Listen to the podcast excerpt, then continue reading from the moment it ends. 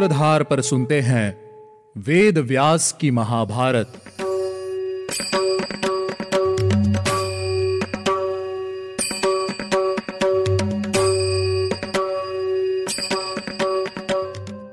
स्वागत है आप सभी का वेद व्यास की महाभारत के 21वें एपिसोड में।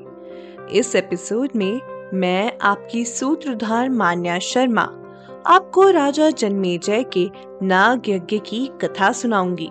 लेकिन उससे पहले चलिए लेते हैं एक छोटा सा रिकैप हमारे लास्ट एपिसोड में हमने जाना था कि कैसे ऋषि उत्तंक ने नागराज तक्षक से बदला लेने के लिए राजा जन्मेजय को उनके पिता, राजा परीक्षित की मृत्यु के विषय में एक ऐसा रहस्य बतलाया, जिसे जानकर जिसे जानकर उन्होंने नाग यज्ञ करने का फैसला ले लिया। अपने पिता की मृत्यु का सत्य जानकर राजा जन्मेजय बहुत दुखी हुए और उन्होंने ऋषि उत्तंक और अन्य सलाहकारों से सुझाव लेकर नाग यज्ञ का आयोजन करने का फैसला लिया।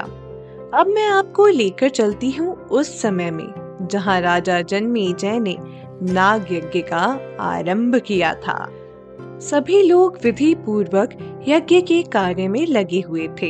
इंद्र के यज्ञों की संख्या सौ बताई गई है। लेकिन राजा जन्मे जय का यज्ञ इंद्र के यज्ञ से भी ज़्यादा सुशोभित हो रहा था। यज्ञ में उपस्थित सभी लोगों की आँखें धुएँ से लाल हो रही थी। यज्ञ में उपस्थित सभी ऋषि काले वस्त्र पहनकर मंत्र उच्चारण कर रहे थे और यज्ञ वेदी में आहुति दे रहे थे। उस यज्ञ की शोभा देखने योग्य थी। महर्षियों, राजाओं, पंडितों से भरा हुआ वह यज्ञ नागों के हृदय में डर का कार्य कर रहा था। जैसे ही यज्ञ शुरू हुआ, वैसे ही नाग तड़पते हुए और डर से भरी हुई वाणी से एक दूसरे को पुकारते हुए यज्ञ अग्नि में एक एक करके गिरने लगे। आग में जलते हुए वे दर्द से उछलते, लंबी साँसें लेते, पूछ और फनों से एक दूसरे को पकड़ते हुए अग्नि में भस्म होने लगे। सफ़ेद, काला, नीला, बच्चे, बूढ़े, सभी प्रकार के नाग आकाश में उड़ते हुए विवश होकर अग्नि में गिर रहे थे। कोई एक कोस लंबे थे तो कोई चार कोस। और किन्हीं किन्हीं की लंबाई तो गाय के कान के बराबर थी। उस यज्ञ वेदी में उन सभी नागों की आहुति दी जा रही थी। देखते ही देखते उस आहुति में लाखों, करोड़ों तथा अरबों नाग नष्ट हो गए थे। उस यज्ञ में अनेकों श्रेष्ठ कर्मकांडी ब्राह्मण उपस्थित थे। ब्राह्मण चंड भार्गव भी इस यज्ञ में उपस्थित थे। इनका जन्म चैवन ऋषि के वंश में हुआ था। उनके अलावा ब्राह्मण कौत्स, जैमिनी ब्रह्मा, भगवान वेद व्यास तथा अन्य ब्राह्मण भी इस यज्ञ में उपस्थित थे। उस यज्ञ में जो जो ऋषिगण आहुति डालते त्यों त्यों उस यज्ञ अग्नि में आकर भस्म हो जाते। नागों के जलने से हवा में तीखी सी दुर्गंध चारों ओर फैल गई थी, और उनकी चर्बी से कितने ही नाले बहने लगे। चारों ओर नागों की चीख और रोदन को साफ़ साफ़ सुना जा सकता था। जैसे ही नागराज तक्षक को यह खबर मिली कि राजा जन्मेजय का नाग यज्ञ शुरू हो गया है, अपने प्राणों की रक्षा के लिए उसने भयभीत होकर देवराज इंद्र की शरण ले ली, जिस पर अत्यंत प्रसन्न होकर इंद्र ने कहा, नागराज, तुम्हें यहाँ नाग यज्ञ से कोई भी भय नहीं है। तुम यहाँ सुरक्षित हो। तुम्हारे लिए मैंने पहले ही ब्रह्मा जी को प्रसन्न कर लिया है। अब तुम्हारी चिंता दूर हो जानी चाहिए है। इंद्र देव से ऐसा आश्वासन पाकर तक्षक इंद्र भवन में सुख और चैन से रहने लगा। दूसरी ओर लगातार नाग उस यज्ञ में आहुति बनकर बरस रहे थे। नागों का परिवार थोड़ा ही बच गया था। नागों की ऐसी दुर्दशा देखकर नागराज वासुकी दुख और शोक में डूब गए थे। उन्हें चक्कर आ रहे थे, उनकी आँखों के आगे भयानक सा मोह छा गया था। वासुकी अपनी बहन सर्पिका जरदकारु के पास गए और बोले बहन, मेरे अंगों में जलन हो रही है। मुझे कुछ समझ नहीं आ रहा है। मेरे नेत्र घूम रहे हैं, सर चकरा रहा है। मुझे लगता है आज मैं भी, जन्मे जय की नाग यज्ञ की अग्नि में जलकर भस्म हो जाऊँगा। बहन, जिस कार्य के लिए मैंने तुम्हारा विवाह ऋषि जरत्कारों से कराया था, उसके पूरा होने का समय आ गया है। अब तुम ही हमारी रक्षा कर सकती हो। पूर्व काल में स्वयं ब्रह्मा जी ने मुझे बताया था कि आस्तिक उस यज्ञ को बंद करने में सक्षम है। तुम आस्तिक को हमें संकट से बचाने के लिए कहो, वह तुम्हारी बात कभी नहीं टालेगा। तब नाग कन्या जरत्कारु ने अपने पुत्र आस्तिक को बुलाया और कहा, बेटा तुम्हारे मामा ने मेरा विवाह तुम्हारे पिता से एक बड़े उद्देश्य के कारण कराया था। आज उस कार्य को पूरा करने का अवसर आ गया है। सर्पिका ने अपने पुत्र आस्तिक को उनके जन्म से जुड़े कार्य के बारे में सब बता दिया और साथ ही साथ नागो को अपनी ही माता कद्रू से मिले शाप के बारे में भी बताया।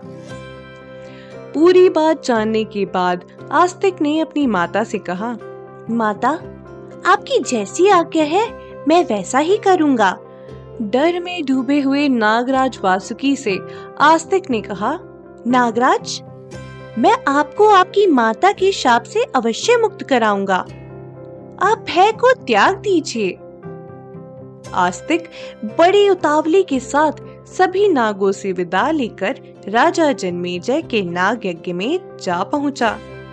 वहाँ पहुंचकर उसने देखा परम उत्तम नाग यज्ञ का यज्ञ मंडप जो सूर्य और अग्नि के समान तेजस्वी सदस्यों से भरा हुआ था। जैसे ही आस्तिक ने यज्ञ मंडप में प्रवेश करना चाहा, वैसे ही द्वारपालों ने उन्हें रोक दिया। तभी आस्तिक यज्ञ की स्तुति करने लगे और राजा जन्मे जय के यज्ञ की कल्याण की बातें कहने लगे जिसे सुनकर वहाँ उपस्थित सभी लोग अत्यंत प्रसन्न हुए। प्रसन्न होकर राजा जन्मे जय ने कहा, मैं इस बालक को वृद्ध मानता हूँ और इसे वर देने की चाह रखता हूँ और इस निश्चय में मैं आप सबकी सम्मति चाहता हूँ। सभी सदस्यों ने कहा, राजन, ब्राह्मण बालक को वर देने में भला क्या ही गलत है, लेकिन अभी हम तक्षक को शीघ्र यहाँ लेने का उपाय करते हैं। जिसे सुनकर राजा जन्मेजय को याद आया कि तक्षक तो अभी तक आया ही नहीं है। राजा ने उस यज्ञ में उपस्थित सभी ब्राह्मणों से कहा, आप जल्दी कुछ ऐसा उपाय कीजिए जिससे तक्षक जल्द से जल्द यहाँ आ जाए, क्योंकि मेरा असली शत्रु तो वही है। तभी एक ऋषि ने कहा, राजन, जैसी बात अग्नि देव बता रहे हैं, उसके अनुसार तो तक्षक भय से इंद्रदेव के भवन में छिपा हुआ बैठा है। राजन, तक्षक को इंद्रदेव ने वरदान भी दिया है कि वह उनकी शरण में नाग यज्ञ की अग्नि से सुरक्षित है। यह सुनने के बाद उन्होंने ऋषियों से इंद्रदेव की स्तुति करने के लिए कहा। सभी लोग इंद्र की स्तुति करने लगे, जिसके बाद इंद्र अपने विमान पर बैठकर आकाश मार्ग से चल पड़े। लेकिन तक्षक को चैन नहीं था। इसलिए वह इंद्र के दुपट्टे में छुपकर उसके साथ ही आ गया। इंद्र को घेरे हुए देवता, अप्सराएँ और मेघ उनके साथ साथ चलने लगे। राजा जन्मे जय व्याकुल हो रहे थे। उन्होंने ब्राह्मणों से कहा कि अगर तक्षक इंद्र के विमान में छुपा हुआ हो तो उसे इंद्र के साथ ही अग्नि में गिरा दीजिएगा। सभी लोग इंद्र के नाम की आहुति देने लगे। जन्मेजय के यज्ञ के पास पहुंचकर इंद्र को बड़ी पीड़ा हुई और भयभीत होकर उन्हें तक्षक को वहीं छोड़ दिया और अपने भवन को चलते बने। इंद्र के जाते ही तक्षक भय से भर गया और उसके नाम की आहुति के कारण वह यज्ञ की ओर खिंचने लगा। तभी एक ऋषि ने राजा जन्मे जैसे कहा, आपका यह यज्ञ विधि पूर्वक संपन्न हो रहा है। अब आप इस ब्राह्मण बालक को वर दे सकते हैं। अगले एपिसोड में जानेंगे कि आखिर आस्तिक मुनि, राजा जन्मे जैसे क्या वर मांगते हैं और कैसे सभी नागों को राजा जन्मेजय के यज्ञ से बचाते हैं।